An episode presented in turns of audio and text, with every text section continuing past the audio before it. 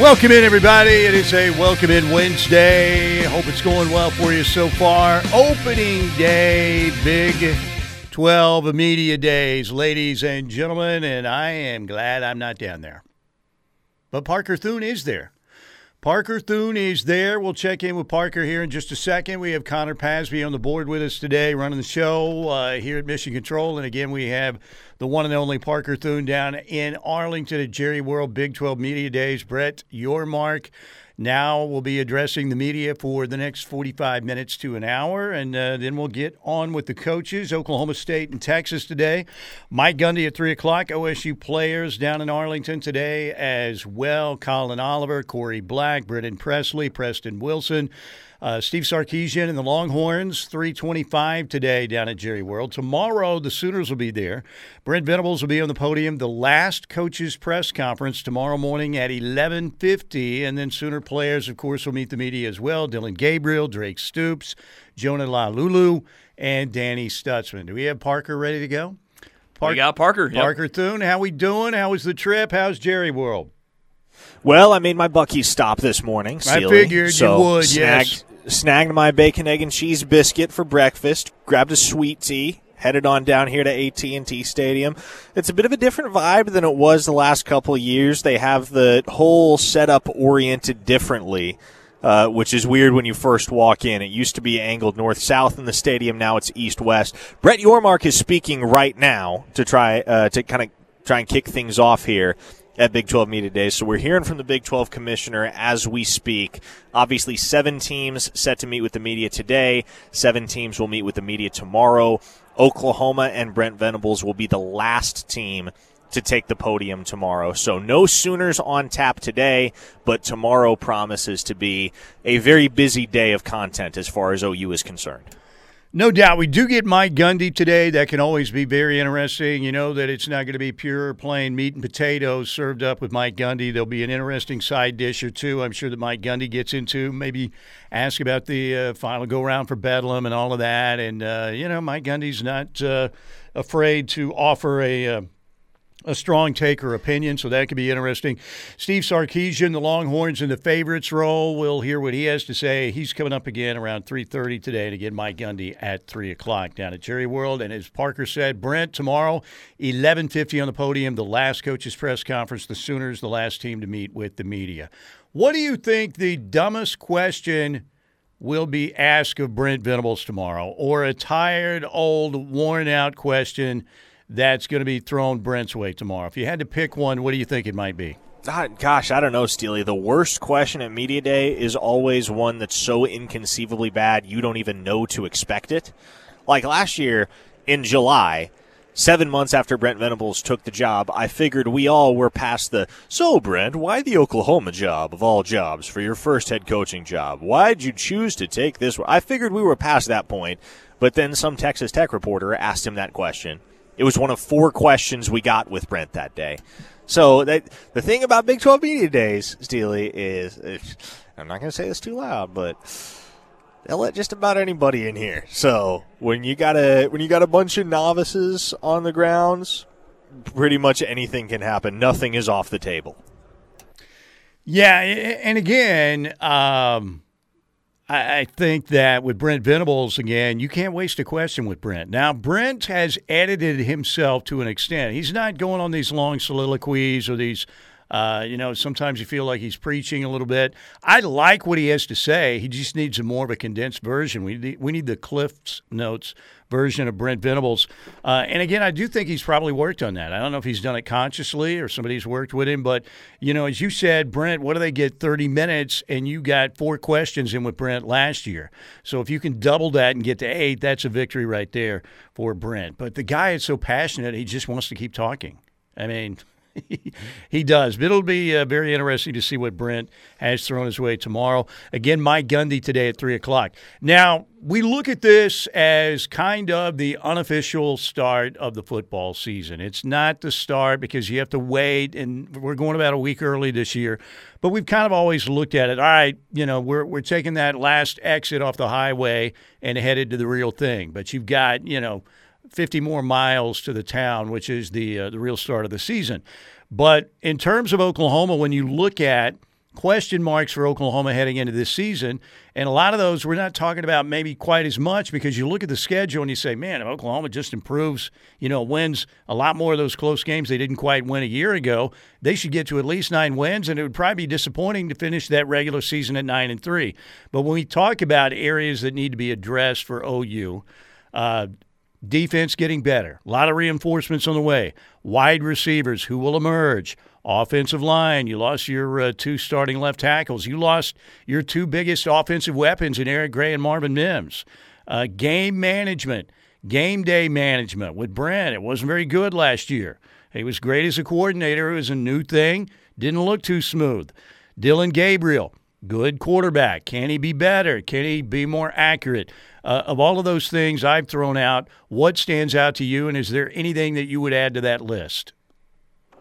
Man, that's a pretty comprehensive list. You know, I think as far as this go round is concerned at Big 12 Media Days, there uh, here's the thing. Here's here's the softball question that Brent will get lobbed, and I don't know if it will be by a member of the local media or a member of some other beat, but Brent will inevitably be asked the question. So, coach, how do you rebound from a six and seven season? Which that's there's a million different directions you can go with that question, and inevitably that is the question that's been on Brent Venables' mind ever since the 2022 season concluded is okay, how do we bounce back from a 6 and 7 campaign? And it really should like it's not that difficult to do, and there's not a whole lot of nuance to it as long as you as long as your current guys in the locker room improve year over year, you make some solid additions via the transfer portal, and it also doesn't help to get an easier than typical schedule thrown your way, and that's what Oklahoma has in 2023. So for Brent Venables and this football team, like to be honest, Steely, heading into media days, I don't know that there are any burning questions for Venables and this team to answer.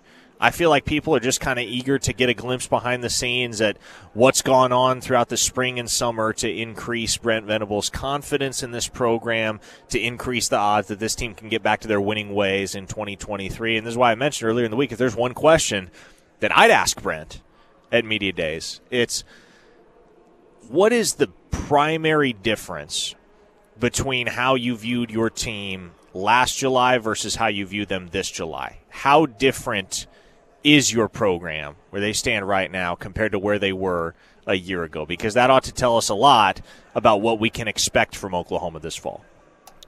Sooners again will not hit the uh, the stage tomorrow and uh, have the breakout sessions with the players either until tomorrow. Obviously, Brent tomorrow at eleven fifty.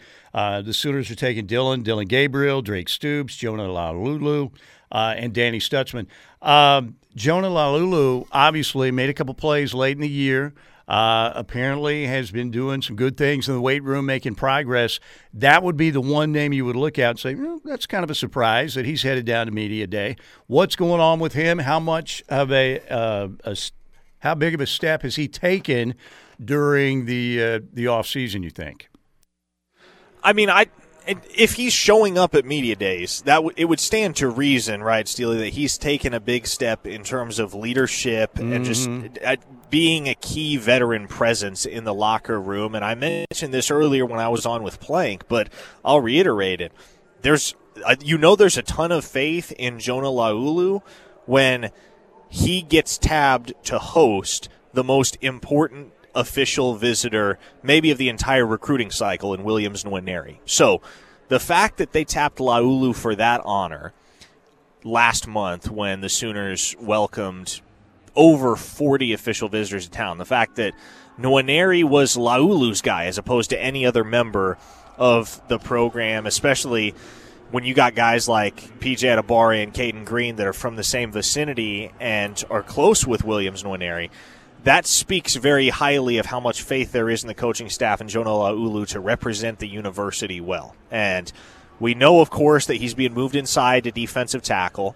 And if there is as much trust in Jonah Laulu on the football field as there seems to be off it, then that's going to go a long way for Oklahoma this fall because they're going to need strong play in the trenches on the interior and they got to replace two starters in Jalen Redmond and Jeffrey Johnson. I feel like most look at Da'Jon Terry and Isaiah Coe as the likely starters, but it's anybody's game heading into fall camp as to who get the gets the nod at those positions. And if Laulu separates himself from the pack with how athletic he is for his size, he could be in for a big year in his final year of collegiate eligibility. All right, once again, Brett Yormark is uh, addressing the media right now. Mike Gundy will be on the podium uh, right around 3 o'clock today. The Cowboys in Texas, the, uh, the highlight schools there today. Oklahoma State again taking Collin Oliver, the linebacker Corey Black, defensive back Brennan Presley, the wide receiver, and Preston Wilson, the offensive lineman. Uh, for Oklahoma tomorrow, Brent, again, will be the last coaches' press conference. The Sooners will be the last team to meet the media down at Jerry World tomorrow. 11.50 tomorrow for Brent. We'll see if we can get that to you live. Carry that over. Sooner players again: Dillon Gabriel, Drake Stoops, Danny Stutsman, Jonah Laulu for Oklahoma. Connor Pasby is on uh, the board over there at Mission Control today. He'll handle the Knippelmeyer Chevrolet text line for you 405 651 3439. That's 405 651 3439. And by the way, thanks to everybody who donated yesterday. And again, I still have that uh, tweet pinned at the top of my Twitter page. If you want to uh, contribute to Ryan Miner's Medical Fund, we had the big Sooner Summer uh, Family Festival out at the Jimmy yesterday. Had a lot of donations rolling in, a lot of attention paid to what's going on with Ryan and his family. We certainly want to help them out. Please do that if you haven't already, if you can. I know the Miner family would appreciate that. Damon Miner did a great job organizing the event, and they had a lot of fun out at the Jimmy yesterday. Want to thank Tim Lasher, his company, Lasher Home Comfort Systems, your AC. Having some problems right now, about ready to go on the DL. Hopefully not. You need that AC performing. If you need a tune up, Lasher Home Comfort Systems will get it done for you. 405 579 3113. All right, we're underway here on a Wednesday. Let's take a break right here. We'll turn our attention to football recruiting. That's pretty important around here and get the very latest from our man Parker Thune. Good to have you along here on this Wednesday, here on the home of Sooner fans, the ref. Welcome back. Wednesday edition. Steelman and Thune here on the home of Sooner fans, the Ref Radio Network.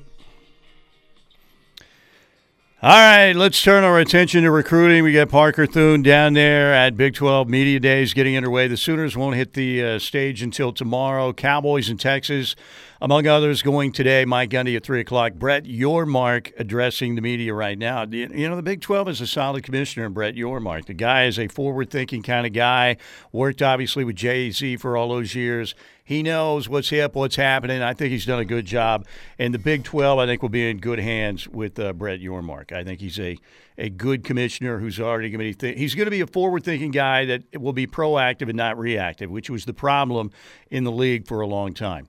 All right, uh, Parker Thune. I was listening to the end of the uh, Plank show, and I heard Josh Helmer say, "Well, it looks like things may be turning for Jaden Jackson." Now, again tonight, Casey Poe. Uh, you know, decision. It looks like that's going to be Alabama for the offensive lineman. We were thinking maybe Texas in the lead for Jaden Jackson, the defensive lineman, making his announcement uh, commitment tomorrow. This from uh, Jerry Hamilton, the administrator at Inside Texas. I may put in the RPM. What's the RPM? Do you know? That is On3's version of a crystal ball. Okay. Uh, I may put in the RPM for Jackson and OU. Barring a change, sounds like they went big. How about that? So the Sooners, are they the front runner now for Jaden Jackson tomorrow? Man, uh, okay, I'll, I'll say this.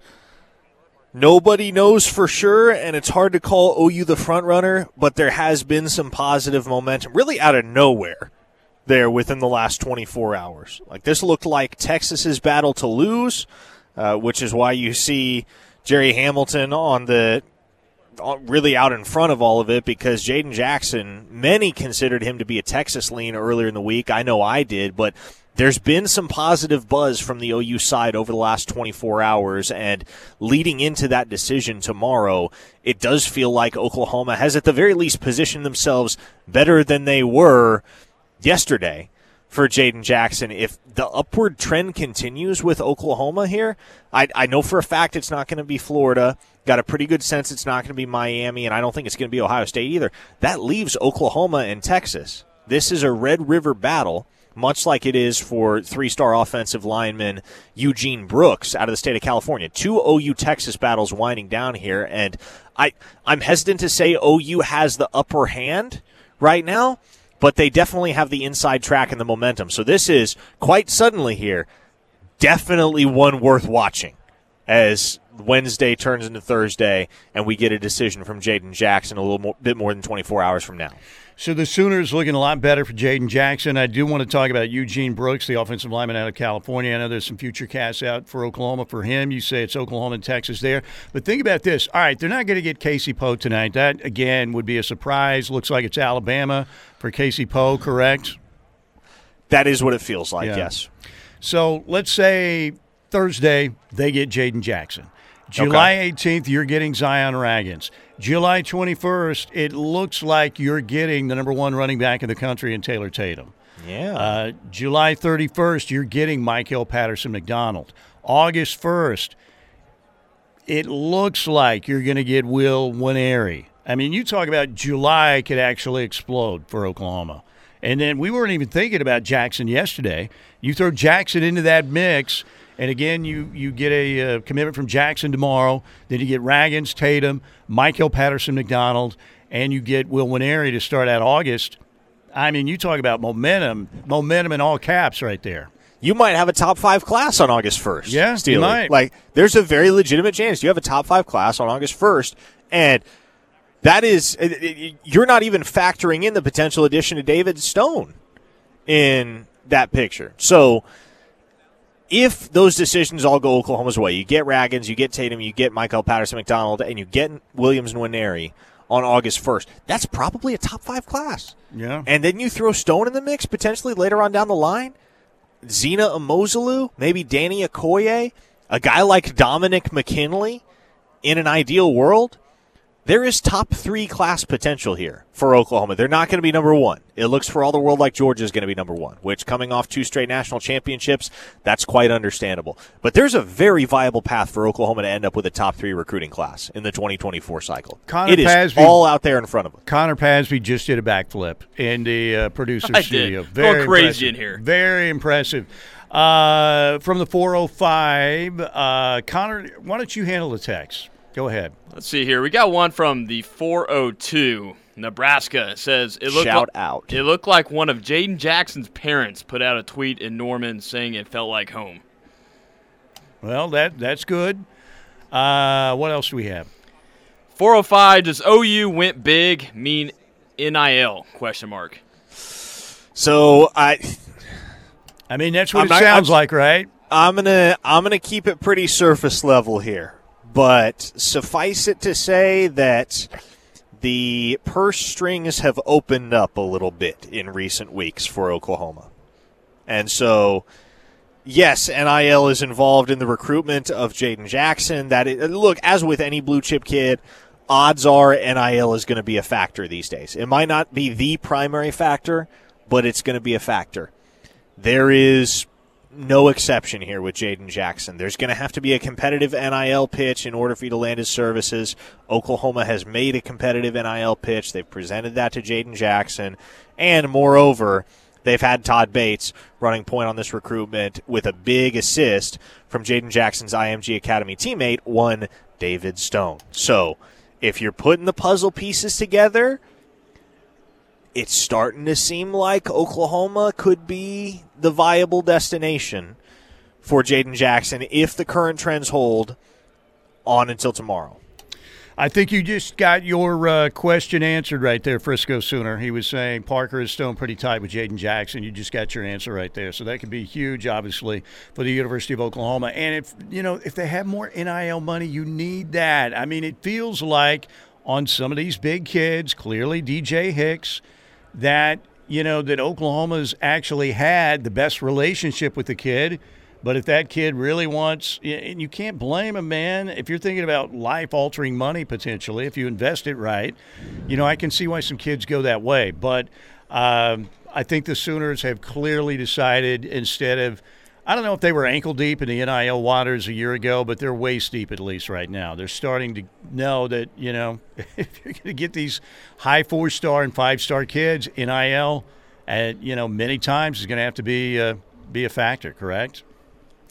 Yeah, look, you're going to have to be able to pony up some cash if you want to land blue chip recruits these days. And not every kid is going to be as uh, tantalized by the NIL opportunities available to him at each particular school. There's it's always a multiplicity of factors, almost always a multiplicity of factors that come into play. There will be some recruitments that are outright bidding wars, and in general, that's not the type of recruitment that Oklahoma is going to participate in. But they hosted Jaden Jackson on an official visit late in the month of June. There's been some OU love there for a while. There's the relationship with David Stone, the relationship with Todd Bates. Now, you throw in an NIL offer that is competitive, and it's all there for Oklahoma in the recruitment of Jaden Jackson. The question is, is there going to be a school that comes along, i.e., Texas or Miami, because they're both in the picture here, and makes Jaden Jackson an offer he can't refuse? Because that's always something you have to be wary of these days. Is a school coming in late with an enormous NIL offer, and the kid basically having no logical choice but to say, okay, I'll take the money. Because if there's enough money on the table, we've talked about this, Steely. If there's enough money on the table, it's almost bad business not to take the offer. Yeah, yeah, absolutely. Uh, we're talking about the Don Corleone offer, the offer they can't refuse. But if you're the Sooners, you know that Texas or Miami, they're, if they get wind of this stuff, guess what? They're going to Buddy from Friday Night Lights, another booster, and trying to get some more money however they can get it. So you may have to even up it uh, from here because uh, we'll see. I don't know if OU's at their ceiling right now. Uh, but it sounds like, again, this is what we're talking about in this situation. So, uh, but a good trend on Jaden Jackson going the Sooners' way right now, and possibly a commitment coming up tomorrow. We'll have to wait and see. Riverwind Casino, ladies and gentlemen, they don't lose out at Riverwind because they do everything right. They are the best in the business. Nearly 3,000 electronic games, the very best assortment of games, and your favorite table games. Great poker room as well. Very best promotions out there. The new member seven, sign up for a wild card, won't cost you a dime, and that wild card is going to get you involved in uh, possibly hearing your name called in a lot of these promotional giveaways to win cash or bonus play or other prizes, trips. Riverwind throws everything out there, and right now you need to be thinking about the 60K double play and double winnings promotion. Uh, get one wild card. Put your name on it. Get your name on it and use it because right now through the 29th, you want to get one entry for every five points on your wild card, including five times the entries on Sundays and Mondays in the 60K double play double winnings promotion. Uh, Friday and Saturdays from 7 to 11:30 p.m. They'll be awarding two winners every half hour with $400 cash or $400 in bonus play, and then just before midnight, two grand prize grand prize winners will be selected to receive $1,000 in cash or $1,000 in bonus play, plus any unclaimed cash amounts from the preliminary drawing. So it's a heck of a deal. 60K double play and double winnings promotion out at Riverwind. Make sure you use your Riverwind wild card because it will help you win some cash or bonus play out there at Riverwind. All right, break time. When we come back, let's talk a little more recruiting. We'll get back to the text line, the Knippelmeyer Chevrolet text line 405 651 3439. Be right back here on the Home of Sooner fans. Back with you. Mike Steely, Parker Thune. I am here inside the Buffalo Wild Wings studios. Connor Pasby over there as well at Mission Control running the show for us today, handling the Knippelmeyer Chevrolet text line 405 651 3439. Parker is at uh, Jerry World for Big 12 Media Days. We'll hear from Brett Yormark. Uh, we'll have a little sound for you in the next segment. He did say the Big 12 championship game will be played at AT&T Stadium through the year 2030. The uh, league will have a new logo launched next year. They're also going to have a halftime show coming to the Big 12 championship game. Maybe it'll be up with people like they used to have at the early Super Bowls. Who knows? Early departure for Oklahoma and Texas, according to Brett Yormark, was a win win for both and uh, did not say that he wanted to talk about expansion uh, today. So we'll hear a little bit from Brett Yormark coming up in the next segment. All right. Uh, we get a lot of stuff rolling in on the uh, Knippelmeyer Chevrolet text line. Connor Pasby's the man for that today, so let's fire away. Yeah, guy that promised Air Jordans to Tyler and Parker. Sammy Brown doesn't sign with Clemson or Georgia. Says, is Jackson worth it losing McKinley over? Is Jackson worth losing McKinley over? Okay, well, like that's that's kind of a loaded question because that almost implies that if Oklahoma gets Jaden Jackson, that somehow that diminishes their chance with Dominic McKinley. And look, Dominic McKinley's a five star football player. There are certain guys that do not care and could not be convinced to care who else is in the class for them to compete with. I promise you, if Oklahoma lands Jaden Jackson, Dominic McKinley is going to be no less interested in the University of Oklahoma. And in fact, the opportunity to play on a defensive line alongside David Stone and Williams Nwaneri is probably far more of a draw for Dominic McKinley than the other side of the coin and any negative drawbacks that might result as a byproduct of Oklahoma pursuing targets further down the board at defensive line. We can call it like it is, right? Jaden Jackson is at best option number four for Oklahoma on the interior defensive line. He's still a very good player, a consensus blue chip, but the top three guys that Oklahoma wants on the interior are in no particular order, but actually probably in this order. David Stone, Dominic McKinley, and Joseph Jonah Ajonye. Jonah Ajonye went to Georgia.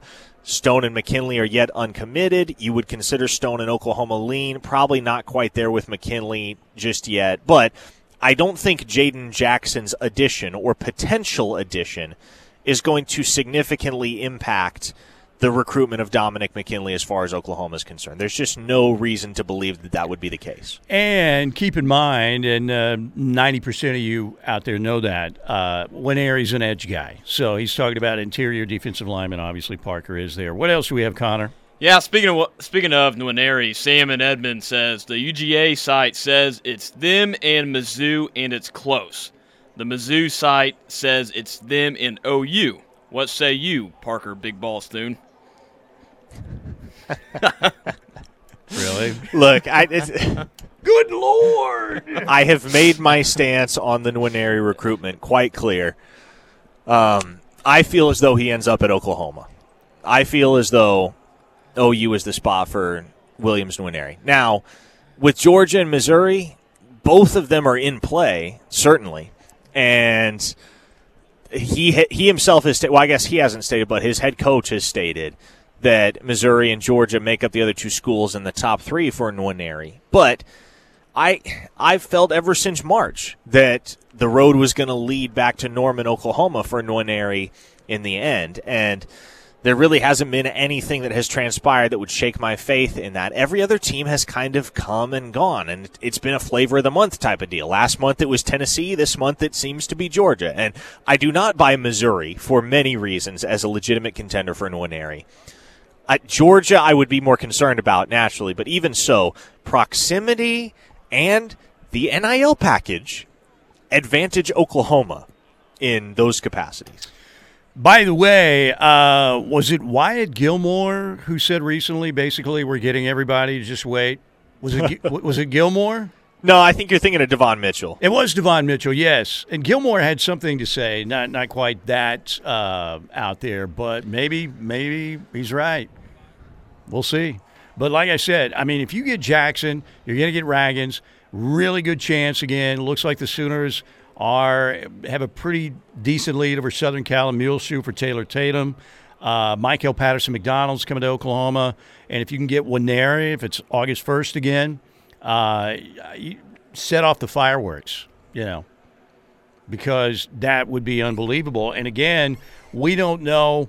Uh, I heard you speculate that maybe David Stone has a special announcement, perhaps planned if uh, a lot of these other dominoes fall Oklahoma's way, as it appears they might. Yeah, and look, just to be clear, that is pure speculation. And that is pure speculation. Tell everybody nothing more. Now you said this but, yesterday on Locked In, and you're you just had a theory again, and explain. Yeah, well, and my theory would be: look, David Stone has been pro OU for a long, long, long time. He himself has come out and said that he came close to committing to OU on multiple occasions. OU has always been the school that he's demonstrated the most love for on social media. And so, if indeed David Stone is as locked in with OU as he has made it appear, then why not? If you're David Stone and you kind of know where you're going to end up and you're just kind of waiting for the right timeline on which to announce it, why not make your announcement on the very same day that, hypothetically speaking, the number one defensive end in the country commits to Oklahoma. What if you got pledges from David Stone and Williams Nwaneri on the same day? That would be arguably the biggest day in the history of Oklahoma football recruiting, Steele. Yeah, yeah. I, I mean, going back, you know, when Marcus Dupree uh, committed with Oklahoma, that would be the biggest day for me. I know there's some other ones of the modern era that are uh, in that same ballpark, but for me, in terms of following Marcus Dupree and, and that recruitment, that was gigantic. But yeah, you get two five stars, two of the top 10 players in the country on the same day, that would be awesome. And again, purely speculation, but we know that David Stone uh, likes to make a splash. No doubt about it. David Stone is the biggest in state recruits since who? Gerald McCoy. Gerald McCoy 15 years ago. Yeah, and, and if you, we throw offensive players in there, who else is in the same ballpark? Because there's no doubt David Stone has always been the biggest domino. And there's some look, Nwaneri's a gigantic domino, but if you got an in-state kid from Del City who has, you know, always stated how much he likes the University of Oklahoma, you got to land that kid. So he has been the biggest domino uh, in this class for a while. And uh, you know, if that domino falls too, then others we think, you know, we haven't even we haven't talked about uh, uh, Caden Durham again might come with Taylor Tatum. There's a good chance that happens. Uh, what's going to happen with Grant Bricks down the line? Uh, who's the linebacker of the state of Washington? It's down to Oklahoma and Oregon again. That'd be Braden Platt. And that decision is coming. When do we think?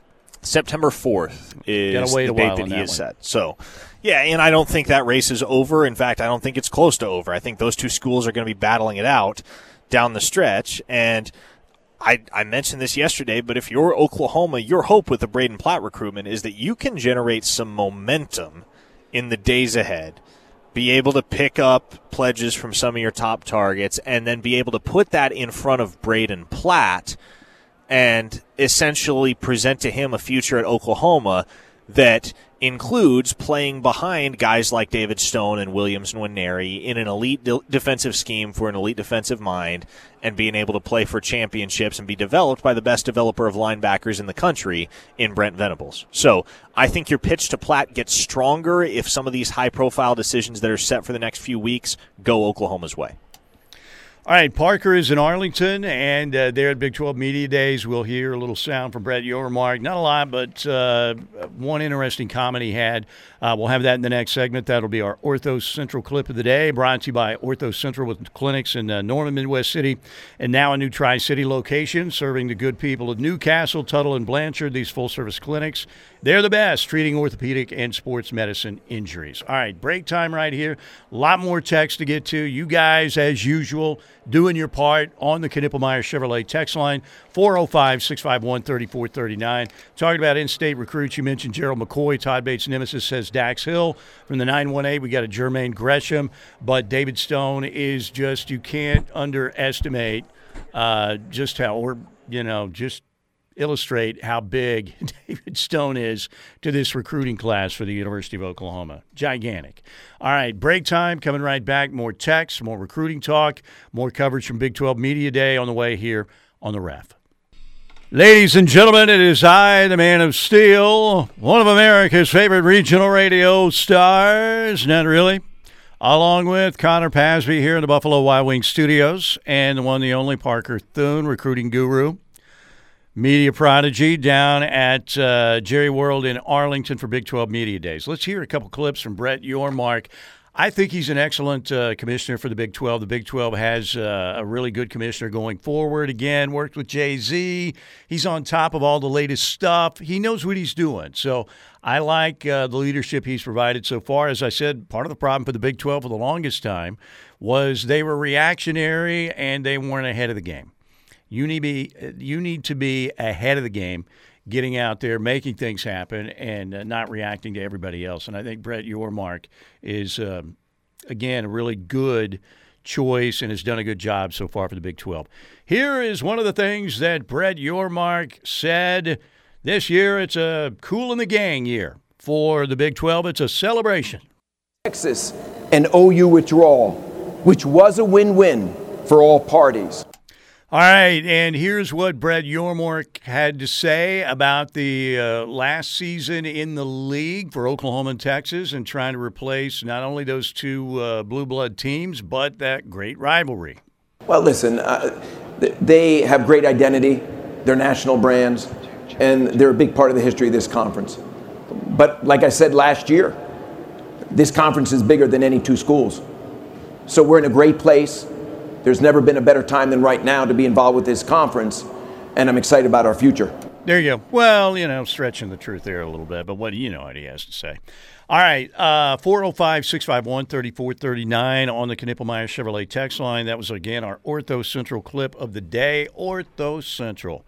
Longtime clinics in uh, Norman and Midwest City now serving Newcastle, Tuttle, and Blanchard with a new location. These full service clinics are outstanding. What they do is treat those orthopedic and sports medicine injuries better than anybody else. Ortho Central clip of the day, two right there from Brett Yormark. All right, it looks like the Sooners, man. I feel like LeBron when he when he was at that press conference with the Miami Heat. Not one, not two, not three, not four, but five. Five could be on the way. Jaden Jackson tomorrow. Zion Ragins July 18th. Taylor Tatum July 21st. Michael Patterson McDonald, July 31st. Williams Nwaneri, August 1st. Parker Thune, the chances the Sooners get all five of those kids right now, all five of them, you would put that percentage at what? I mean, look, I think they definitely get four of them. The one that I'm unsure about right now is the one that announces tomorrow in Jaden Jackson. Now, it does seem like there's some OU momentum there. I'm not confident enough that I would sit here and say OU is going to be the landing spot for Jaden Jackson. But uh, at, ask me again on the other side of Jaden Jackson's decision, and I would bet you the odds that I would put on it would be north of 60, 70%, because I feel very strongly that Oklahoma is going to get each of the other four guys that you brought up. The one that leaves some lingering doubt is, of course, Jaden Jackson. So if Oklahoma can nab him tomorrow – that makes the path a whole lot easier. Huge. That would be huge. That's like when you're a kid and you thought you've opened every Christmas present, and then you look and you're like, wait a minute, there's one more. It's right here. And maybe that could be Jaden Jackson. It looks like kind of in this uh, Jaden Jackson derby for the uh, defensive lineman that Texas had the lead. The Sooners maybe, you know, yesterday we're thinking they're like five links back, and now Oklahoma's making a charge down the stretch and uh, riding a horse called NIL, right? Well, and it's much the same story as I mentioned off the top of the show with Eugene BJ Brooks, the four star offensive lineman out of the state of California, where Texas had the edge for quite a while. And then here comes OU in position to suddenly punk the Longhorns in both of these recruitments. Now, if they can pull it off in one or both cases, it's going to be a good day to be a part of OU Twitter. I can tell you that much. There you go. All right, 405 651 3439. All right, from the 405, uh, yeah, pull up if you would, because somebody actually is uh, calling for it on the text line. The Muleshoe branded open, because somebody uh, just set it up for us. Uh, 712 Muleshoe branded open, and we'll play that because from the 405 it says it's 12:56 p.m. and Muleshoe is still a well, he's a you know what. You know, when I look back on my time at Oklahoma, where I could have done a better job there. I mean, w- without a doubt. I'm not going to be the next head coach at LSU. End of discussion. Next question. Branded, scorned is the one who ran. What do you do when you're branded? Wherever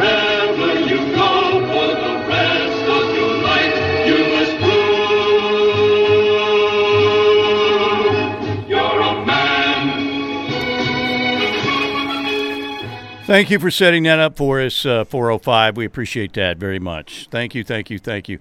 Okay, so uh, Eugene Brooks is the offensive lineman out of California. Is high three star for Eugene Brooks, is that right?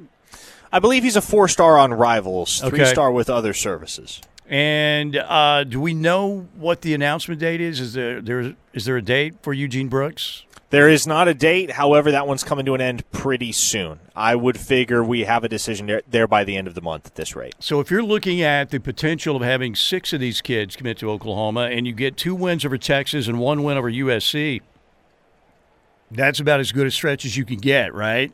I mean, that you talk about, uh, we will play cool in the game if that happens because Sooner fans are going to be ecstatic.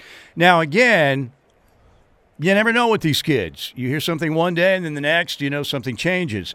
But I would say Oklahoma is trending in a very good direction. And as we've talked about with Oklahoma recruiting, because of Brent's philosophy and the way they go about their business with real commitments, it takes a while. I mean, where did we we saw Oklahoma what about a month ago in like the 50s, weren't they? Yeah, they were down there. I think 51 maybe. Yeah, in that range, in that range. And uh, what would you think the Sooners' ranking would be by August 1st? About 10 seconds. I bet you by August 1st they're in the top 10. There you go.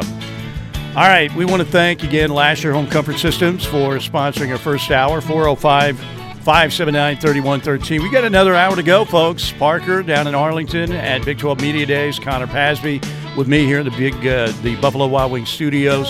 Stay with us here on the ref. We got two men talking right outside my door. Oh, yes, we're talking, all right. Yeah, we got two men talking right outside my door. Good to have you along. Hour number two getting underway on this Wednesday. Mike Seeley, along with uh, Connor Pasby here in the Buffalo Wild Wings studios. Parker Thune in Arlington at Jerry World, where uh, Big 12 Media Days are underway.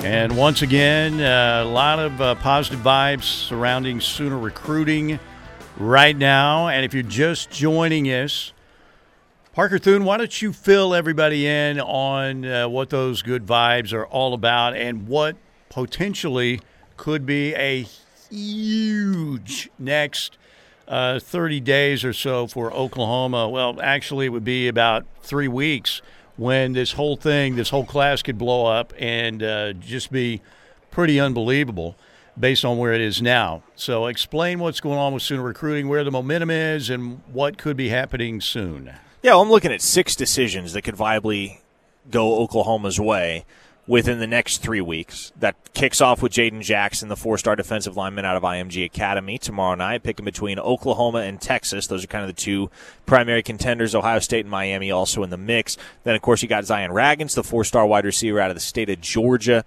going to be announcing his decision on July 18th between OU, Georgia, and Florida State. Then, further on down the line, uh, you have Michael Patterson McDonald on July 31st, Williams and Nwaneri on August 1st. Patterson McDonald, the four star defensive back out of Westmoore, Oklahoma. And Nwaneri, of course, the number one defensive end in the nation, considered by some services to be the number one overall player in the nation. Uh, and then Taylor beyond the- Tatum, July 21st. Yes, and then as you start to look at the offensive side of the ball, you have Taylor Tatum on July 21st. And though there is no decision date set, I do think four star offensive lineman Eugene Brooks out of Chatsworth, California, is going to be announcing here before long. That is also an OU Texas battle. Taylor Tatum, of course, the country's number one running back, the five star out of Longview, Texas, down to OU and USC. So those six decisions could all very well go in Oklahoma's favor. And then when you throw in the party at the Palace at the end of the month and the potential that exists for commits not just in the 2024 class, but in the 2025 class as well, th- there's a world in which Oklahoma is approaching double digit commitments by the end of the month within a three week span. Okay, text. Steely, I thought Brent wasn't all in on NIL. Isn't he trying to build a culture? Well- well, here, Parker, you've got to. Brent Brent never said we're not doing any NIL, and I know he was, wasn't even a big. uh, Not that he's doing backflips over having to deal with getting kids in the portal. Um, but you have to play the game. You can't get lapped a couple times before you go into the SEC. And facilities wise, the Sooners might be a lap behind some of the blue bloods. You know, they're NIL wise. Um, I think this staff, the way they conduct their business, the way they're trying to build their locker room, Um, you know, it's not just throwing money at everybody, but if you have to play the game and, you know, an extra $100,000 might get you Jaden Jackson over Texas, right? Or whatever. I don't know what the amount is. I have no idea. But if you build it completely on NIL and just unlimited resources, then yeah, I think you could have a problem there. But I don't know. Am I being hypocritical here? Uh, because we've talked about other teams. You know, if you're A and M and you're doing that, you can't establish a culture. Can Oklahoma, if they're playing the NIL game uh, at a higher level now, can they continue to preach about culture and build one based on how they're kind of looking at NIL right now? you have to play the NIL game right now if you're in if you're at a place like Oklahoma and you're going to be battling for elite recruits you have to be able to play the NIL game. Now there's a difference between being competitive in the NIL arena and engaging in bidding wars for certain players. We've said it many a time on this program and elsewhere, Steely, when it comes to outright bidding wars, players that have to be bought, those typically aren't the types of players that Oklahoma is going to engage with. But when you're dealing with guys like David Stone and Williams Nwaneri, the number one defensive tackle and number one defensive end, respectively, in the nation, those are guys that you're going to have to sell, shell some money out to. Now, it might not be the highest amount because both those guys have a preference for Oklahoma anyway, but it's not as if they're going to be offered seven figures elsewhere and you at the University of Oklahoma are going to be able to get them there for zero dollars based solely off of relationships. There's going to have to be a competitive financial package on the table for guys like that, players of that caliber, and there will be. Yes, Brent Venables never promised that Oklahoma wasn't going to play the NIL game, but what he has in tone and outright stated on multiple occasions is that Oklahoma's not going to buy a recruiting class. That's not the way that they're going to engage. Right. All right. Knippelmeyer Chevrolet text line 405 651 3439. Uh, Ohio Sooner, I think, says it very well. Connor? Yeah, he says Brent is also extremely adaptable. He, he's changing some of his tactics, but his core philosophies remain the same.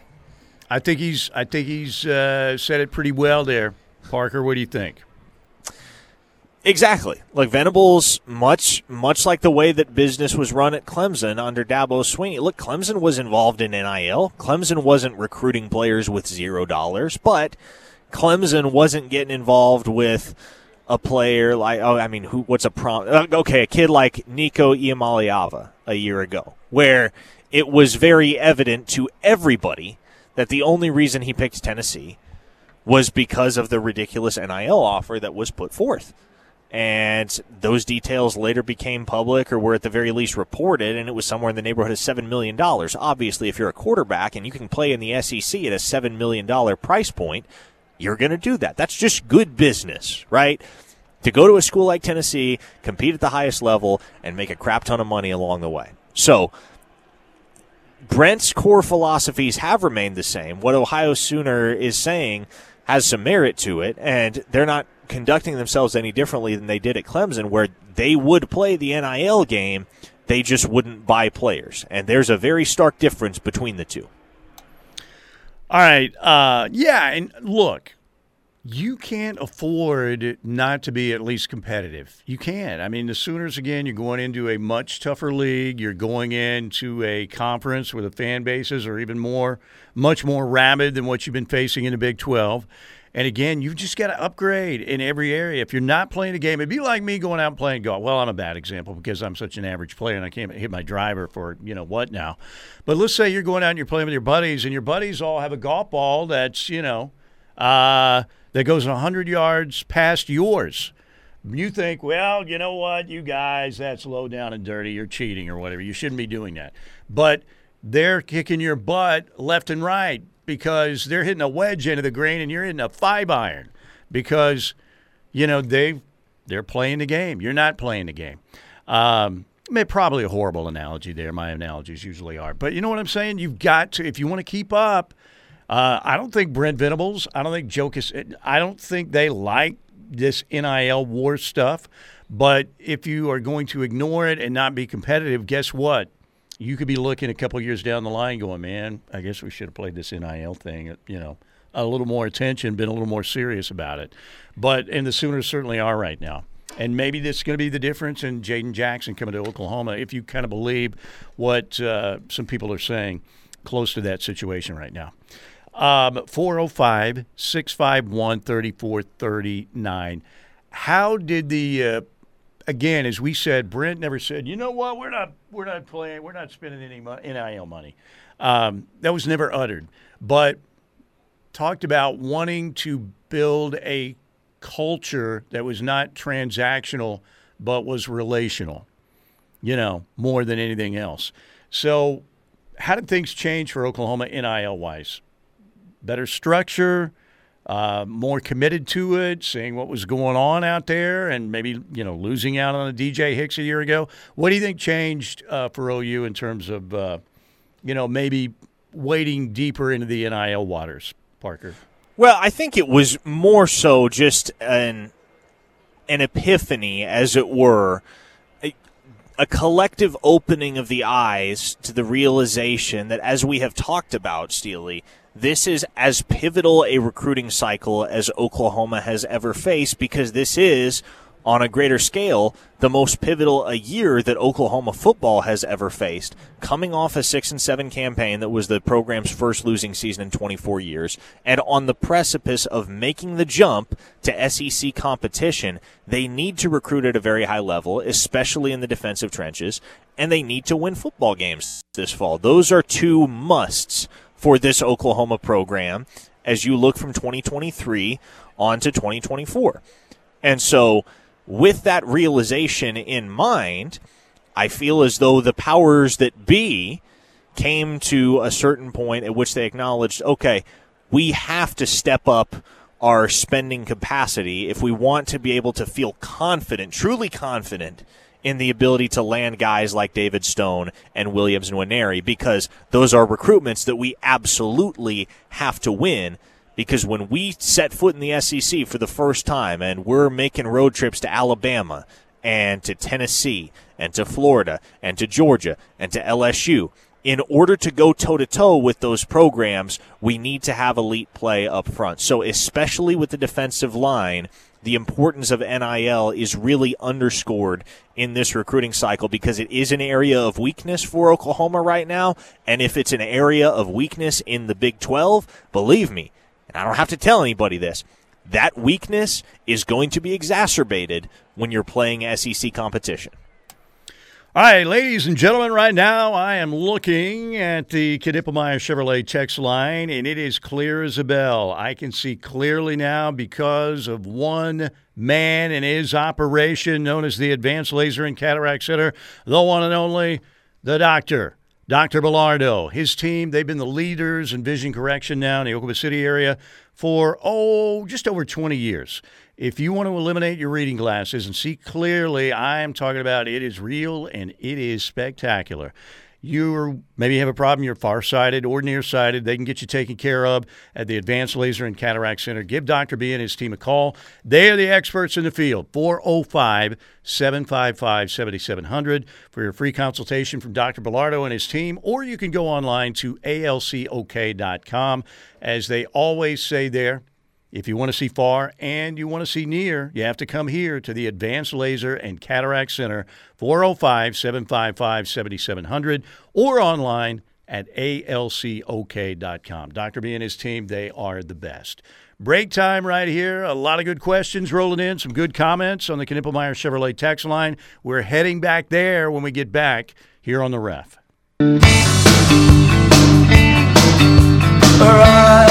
405 405 651 3439 is the Knippelmeyer Chevrolet text line. We got a lot of good stuff rolling in. Uh, Brett Yormark did say this moments ago, which was uh, interesting. When he was asked about OU and Texas carrying the conference conference in recruiting, Yormark said, quote, I don't think they've carried the conference in recruiting. They haven't been in our championship game the past few years. Hmm. Well, they haven't. Uh, so I, I, I, I'm, I'm struggling to see the correlation there between recruiting and not playing in the conference championship game. Well, I guess. am I missing something, I guess Steely? he's trying to say, well, if they've been the best in recruiting, they should be in the championship game, right? They haven't been in the championship game. But I don't know. Interesting Are question. we just going to conveniently ignore the fact that Oklahoma won? What was it? Yeah. Five straight, 6 Mhm. straight, six straight Big Twelve championship games between. Well, not games necessarily, but six straight Big 12 championships, the last, last four of them being championship games between 2015 and 2020. Now, Texas is is a different case study, but I don't think there's any question that in terms of recruiting, now, development is a different conversation, but in terms of recruiting, mm-hmm. in terms of how each of the programs in the conference have recruited the last several years, it's been OU and Texas in a league of their own. Those have been the Big 12's two constants in the national top 10 of the recruiting rankings. So, I I struggle to see why Brett Yormark's answer there has relevance. Now, I, I also don't know like it, what is what is the true significance of carrying the conference in recruiting. I'm not necessarily sure, but it, it really doesn't have any correlation to who plays in the championship game. Now, if you were talking about Oklahoma and Texas carrying the conference in development of elite recruits, then obviously you can point to Texas's lack of success in that regard over the last 10 years and Oklahoma's lack of success in that regard uh, over the latter half of Lincoln Riley's tenure in particular. And you can say, okay, there's some merit there. But yeah, I'm not really sure how the dots connect on that one.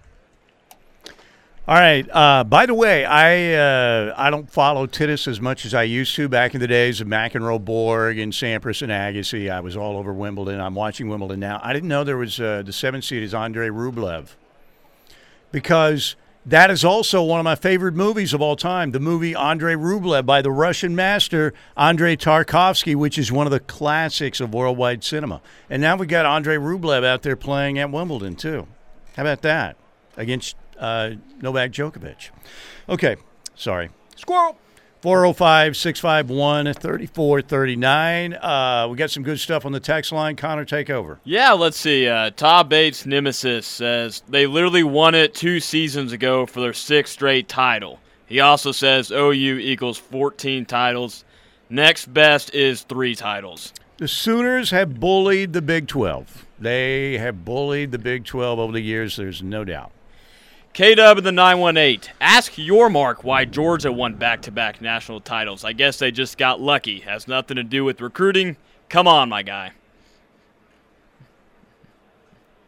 All right. Uh, yeah, I, I think, again, what else is he going to say? Well, you know, yeah, we're going to, our recruiting's going to, you know. Well, and yeah. here's here's what's important to remember about Brett Yormark. Brett Yormark's job as commissioner, especially in the public eye, especially when he's on the podium here today, is to carry the water for the Big 12.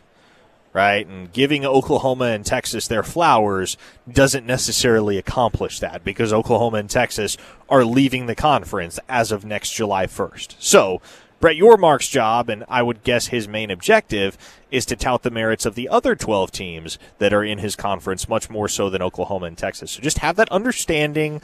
It's not any reason to dislike Brett Yormark or feel like Oklahoma and Texas are getting shafted by the Big 12 from a publicity standpoint. It's just the Big 12 commissioner doing his job for his conference in the long term as well as the short. All right, let's get back to the Knippelmeyer Chevrolet text line. Connor? Yeah, someone says draft picks versus rest of the Big 12 proves OU and Texas have recruited far better than everybody else.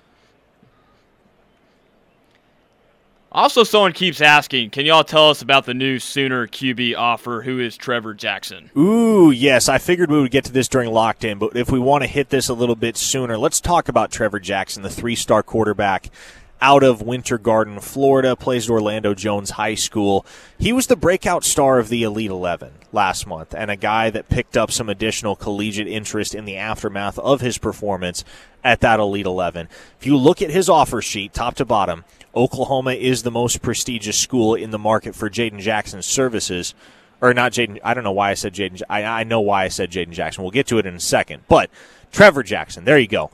Uh, I conflated Trevor Jackson's name and Jaden Gibson's name and turned it into Jaden Jackson. That's what happened because part of the reason that on paper OU and Trevor Jackson look like they're going to be a thing in the days ahead is because as a sophomore, Trevor Jackson was high school teammates with former West Orange High School star and current Oklahoma wide receiver Jaden Gibson. So there is familiarity there. There is a relationship there. When Oklahoma reached out to Trevor Jackson for the first time last week in the aftermath of Samaj Jones' commitment to Cincinnati, uh, that's one of the things that instantly captured Trevor Jackson's attention is, oh, wait, I got a teammate there. My teammate speaks highly of Oklahoma. This is worth taking a look at. So again, you look at the offer sheet. Oklahoma is the most prestigious offer on the sheet for Trevor Jackson.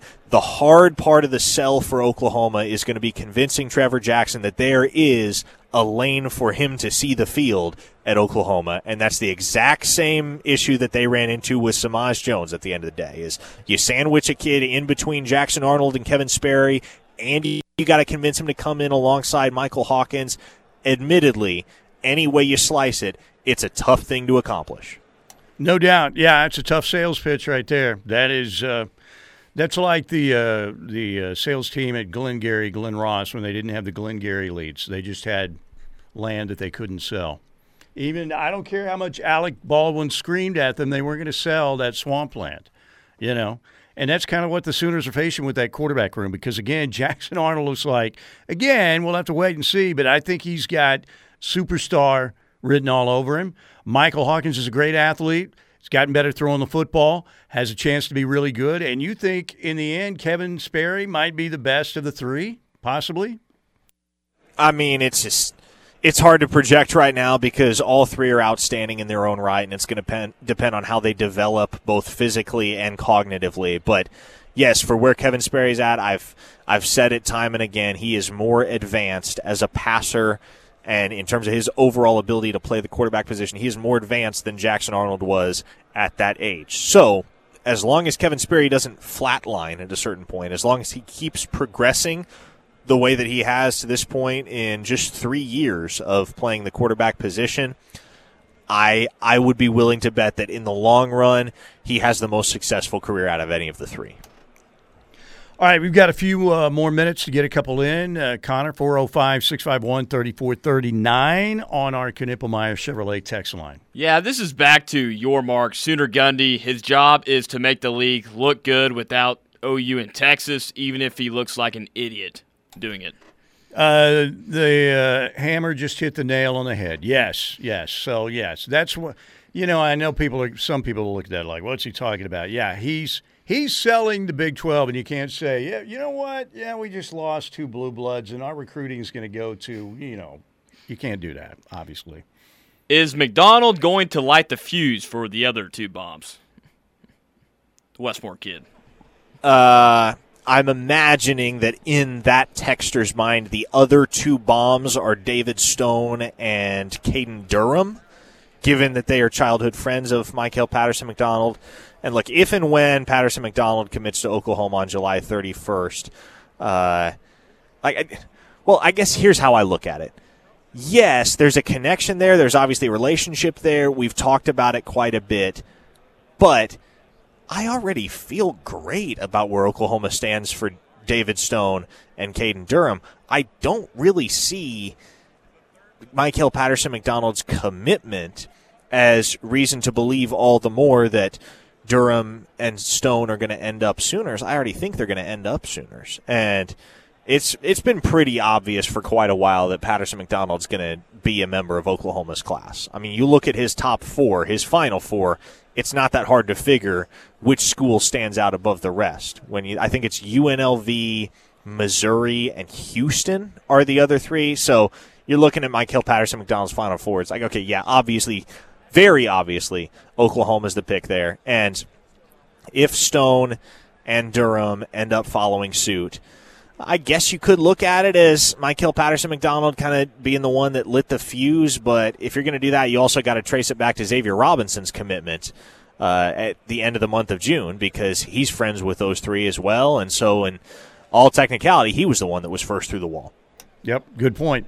All right, break time. Good to have you with us, Mike Steely, Connor Pasby here in the uh, Buffalo Wild Wings studios on a Wednesday. Parker at Jerry World.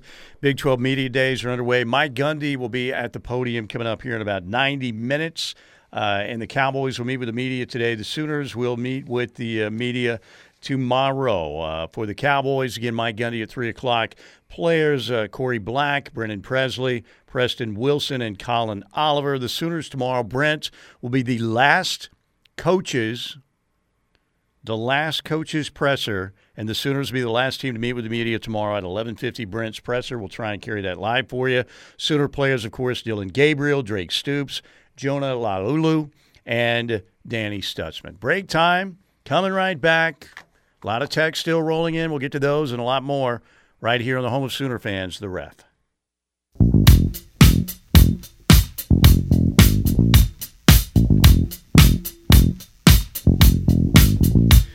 Mike Steely, along with Connor Pasby, here in uh, the Buffalo Wild Wings studios at the Ref. We've got the one and only Parker Thune covering Big 12 Media Days in Arlington at Jerry World.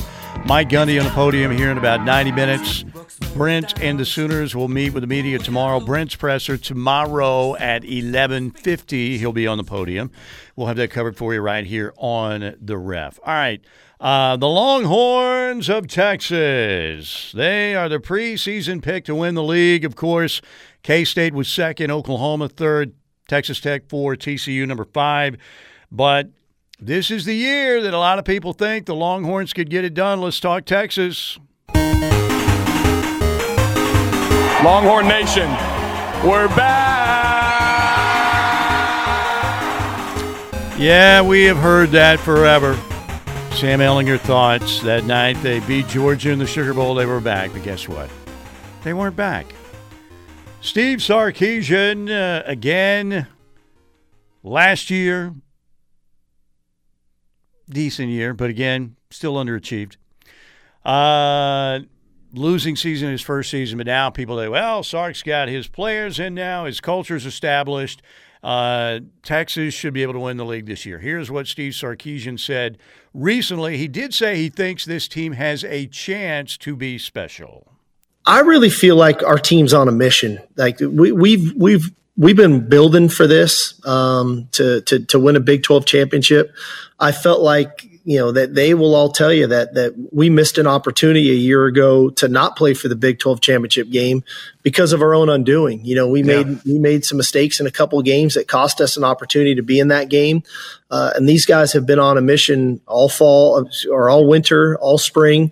Uh, and what was interesting, we were in a team meeting and I was referencing that, hey, just so you guys are aware, they're going to release the SEC schedule tonight these guys wanted to put out our 2023 schedule.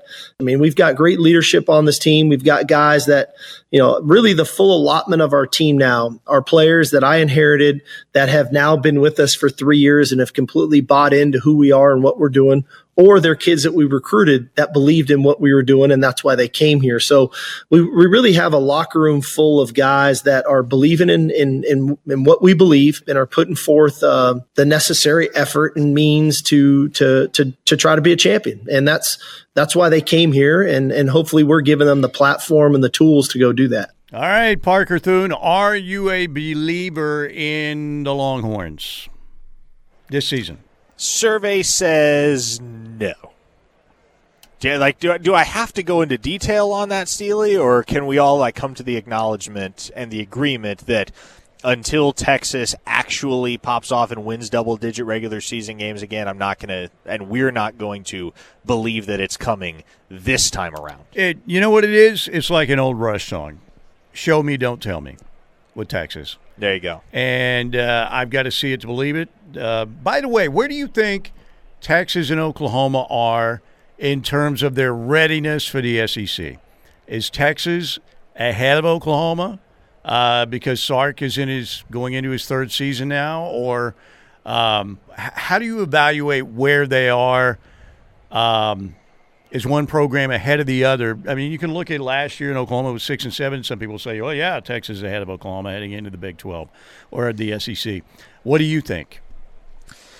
I think Oklahoma's more SEC ready than Texas, and I I don't think that's a hot take. Honestly, I think the antithesis is a hot take. I mean, make me an argument that Texas is more SEC ready than Oklahoma right now, and I'd love to hear the rationale as to why, because everything about those two programs, how they're positioned, how their staffs are composed, what their rosters look like, everything suggests that Oklahoma is more prepared for the SEC and that transition than Texas is. I would love to hear an argument to the contrary because I'm not sure how a logical one could be made, if I'm being honest. Ohio Sooner, I'll go ahead and read this one because it stood out to me. Ohio Sooner said, Is 30 incompletions in a game considered a few mistakes? Was that the Oklahoma State game for uh, the Mighty Quinn? I believe it was, right? There was a few games like yeah, that. Yeah. All right. Uh, why don't you take us to the uh, Knippelmier Chevrolet text line? We got a lot of good stuff rolling in. Here's Connor Pasby, your text line host. Yeah, another text from recruiting. Just for fun, let's assume that Jackson and Stone commit to OU. What other IMG Academy players could OU pursue? Uh, I mean, that's probably it in the 2024 class. I think the question then becomes with that pipeline opened, what can you do in the 2025 cycle? Um, I. I really don't get the sense, even late. I mean, maybe there's a world in which you miss on a few top targets, you're making more late offers. You look at IMG in the 2024 class and some guys that might still be uncommitted or committed to less prestigious institutions, and you're saying, okay, we got Stone, we got Jackson, come play with these two guys. But I think the ramifications for OU are going to be more conspicuous in that regard come the 2025 cycle than the 2024 cycle. And I also think the SEC move is going to help with that. All right, you want to do uh, one more? Yeah, we'll do let's one get more. Big Rich. Yeah, Big Rich and OKC. What are some of the reports of guys standing out in summer workouts? I look.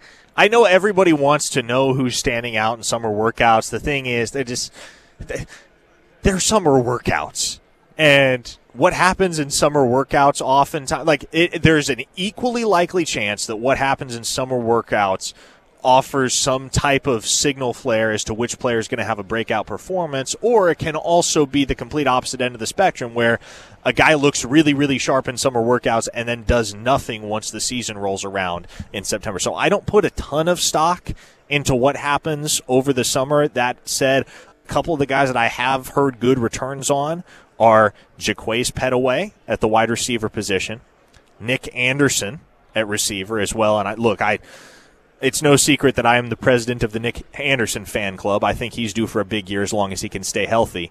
Uh, Kalib Hicks is another guy that has opened some eyes. And how about a late comer, another late comer as a freshman that has really come on strong? Taylor Heim at linebacker. Now, as to whether those guys contribute right off the bat, other than Pettaway, I would lean towards probably not.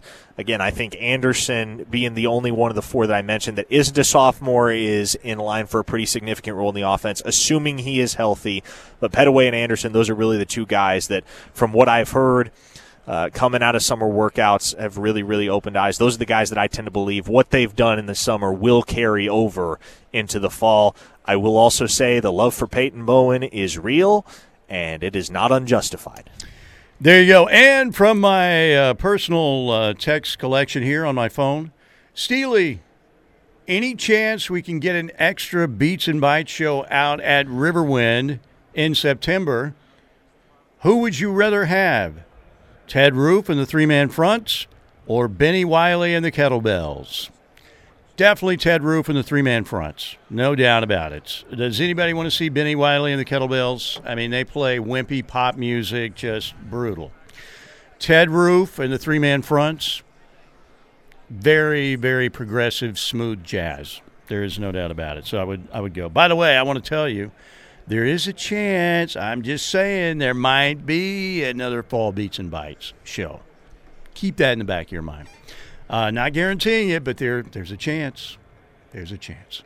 All right, break time 405 651 3439. Well, let me tell you about Riverwind while we have just a minute before we break, because speaking of shows, we have new shows that were announced uh, on Monday by our man Colin and the folks over at Riverwind.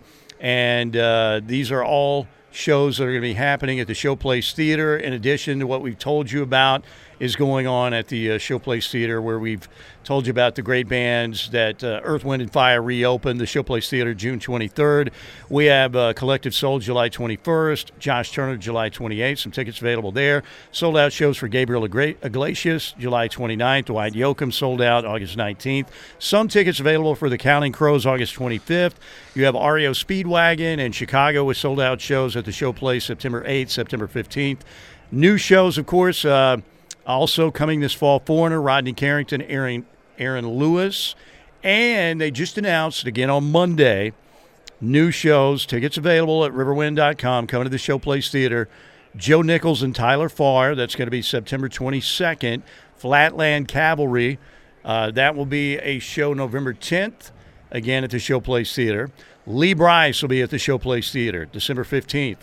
And Boyz II Men. Boyz II Men, January 12th. So uh, you could kick off uh, 2024 with the Boyz II Men show at the Showplace Theater. Again, tickets are available online at riverwind.com. And don't forget, we do have one more Beats and Bites show coming up with Gary Allan August 26th, outdoors at Riverwind with all the great food trucks. They had a fantastic show with Mark Chesnutt, Shannon Doan, Tracy Byrd last Saturday night. Incredible fireworks display.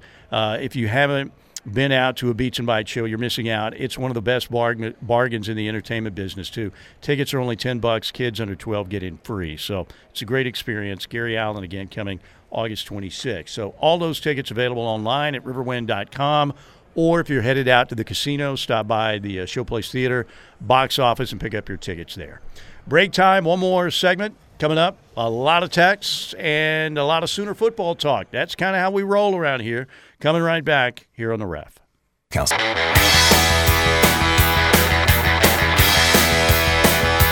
right, one more segment. Mike Gundy uh, will meet with the media down in Arlington here in just over two hours. And the Cowboys today, Texas will follow Steve Sarkisian's meeting with the media on the podium will happen right after Mike Gundy. So we get the Cowboys in Texas still to come later down in Arlington. Sooners tomorrow at 11:50 with Brent's Presser and uh, Sooner players there: Dillon Gabriel, Danny Stutsman, Drake Stoops, Jonah Laulu down there for Oklahoma. From the uh, Twitter, Twitter sphere, the Bird app, Steely of the transfer portal DNs, who do you think will have more sacks, Rondell Bothroyd or Trace Ford? Um, I would go with Bothroyd only because Trace Ford has had so many issues staying healthy. Now, again, if you're a Sooner fan and you get a healthy Trace Ford, you've got a pretty elite guy after who can get after the quarterback. I think they're both excellent additions in the portal. If they're both healthy, I would take Trace Ford myself, and I think Bothroyd is a good player. Uh, Trace Ford, by the way, you can pull up the clip. Uh, this is what Trace Ford had to say the other day about his uh, goals are pretty big for the 2023 season. My goals for the season are uh, I want to I want to I want to prove that I can get more sacks than what I've done in my career. I want to I want to win. I want to win a national title, and I think this is the year we can do it. And uh, I just want to play and just overcome everything that I've been through and overcome all the failure that I've put on myself and just play to my best ability. I just want to show people what I got to do. Uh, I don't have any specific goal except winning a national title. There you go, Trace Ford. Uh, what do you think? Realistically, for Trace Ford, if he stays healthy, Parker Thune, uh, can he be an elite pass rusher for Oklahoma if he stays healthy? I think he can, but the more I think about it, Steely, the more I consider Oklahoma's depth at edge, the more I'm of the opinion that nobody touches double digit sacks in 2023 for Oklahoma. And that's not because there's not any talent. In fact, it's quite the opposite in my estimation. Spread the wealth I think there's around so much bit, talent, maybe. so much depth that you're going to see a lot of rotation at those two edge spots because you're going to have six, seven capable contributors. That it's it's an easy way to keep everybody fresh. It's an easy way to keep your best situational guys. Uh, confined to the downs in which they're going to be most successful. Obviously, uh, if you're trying to stop the run on first down, well, you'll turn to a guy like Ethan Downs or a guy like Rondell Bothroyd who can set the edge and run support. And I know some people instantly say, well, Ethan Downs can't do that. Well, he's he's better than most of the other options that Oklahoma has in that regard. Rondell Bothroyd is excellent in that capacity. And then when it comes to third down and you need some instant fire off the edge, you can turn to your speed rushers in R. Mason Thomas and PJ Adebawore and just let them loose. And so I I think that lends itself to a box score in which or a statistics chart rather, if you want to expand it, uh, in which Oklahoma really doesn't have any one individual that runs away from the rest in terms of the sack tally, but I think you will see five or six guys with five or six sacks. Yeah, it- does it still seem like we don't talk about R. Mason Thomas enough at sometimes? I I I, know I that think we do. talk about it. I think we talk about him enough. I think on a broader scale, the folks that cover Oklahoma football probably don't talk about him enough because make no mistake about it. That is it in the short term, in 2023. That is the highest ceiling edge rusher that Oklahoma has on the roster. Now, long term, it's probably PJ Adebawore, but in 2023, in terms of the likelihood and the plausibility of somebody getting double digit sacks on this roster, the the most likely candidate is R. Mason Thomas. Yeah, I, I like Trace Ford a lot too. I think he's good in the locker room. I know Cowboy fans; he's their mule shoe right now. But um, I, again, if, if Trace Ford's healthy, he's going to be a he's going to be a factor, no doubt, for the Sooners. Okay, uh, you want to get just a couple in before we get out of here? We got a couple minutes before we do that, uh, Connor. Yeah, just when you mentioned R. Mason Thomas, someone said he will lead the team in sacks this year. And I, w- I would bet on that. If you asked me who I would put money on to lead Oklahoma in sacks in 2023, my money is going on R. Mason Thomas. And while he just said that, Angry Ronnie says, I think we will see double digit sacks. Wow. but from That'd be uh, nice. It would be nice, yeah. Listen, if you get double digit stats from from R. Mason Thomas, I don't think anybody's complaining.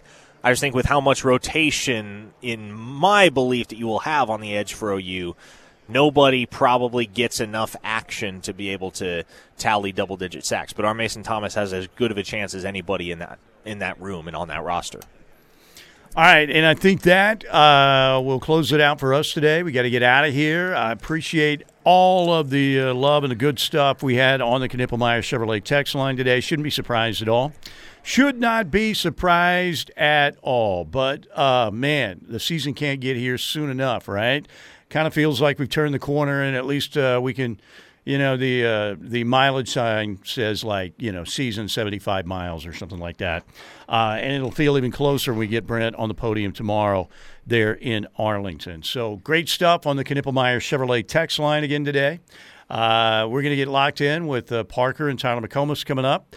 And again, want to thank uh, some other great sponsors Tim Lasher and Lasher Home Comfort System sponsoring our first hour. The one and only Dr. Bellardo and the Advanced Laser and Cataract Center, of course, as well. And of course, our friends over at the one and only, simply the best, Riverwind Casino. Uh, Justin and the folks over there, they're unbelievable and uh, cannot thank Riverwind enough for what they do. Okay, so tomorrow we'll see. I think we can carry Brent live. It's a Big 12 production. It's not a it's not an OU production. So we might be on who knows 12:30 or so depending on how long Brent goes with the media. We'll just be here and you'll find out. And you can always get us on the app. That's what I would recommend more than anything else is the KREF app in the App Store. Everybody have a great Wednesday. We'll see ya.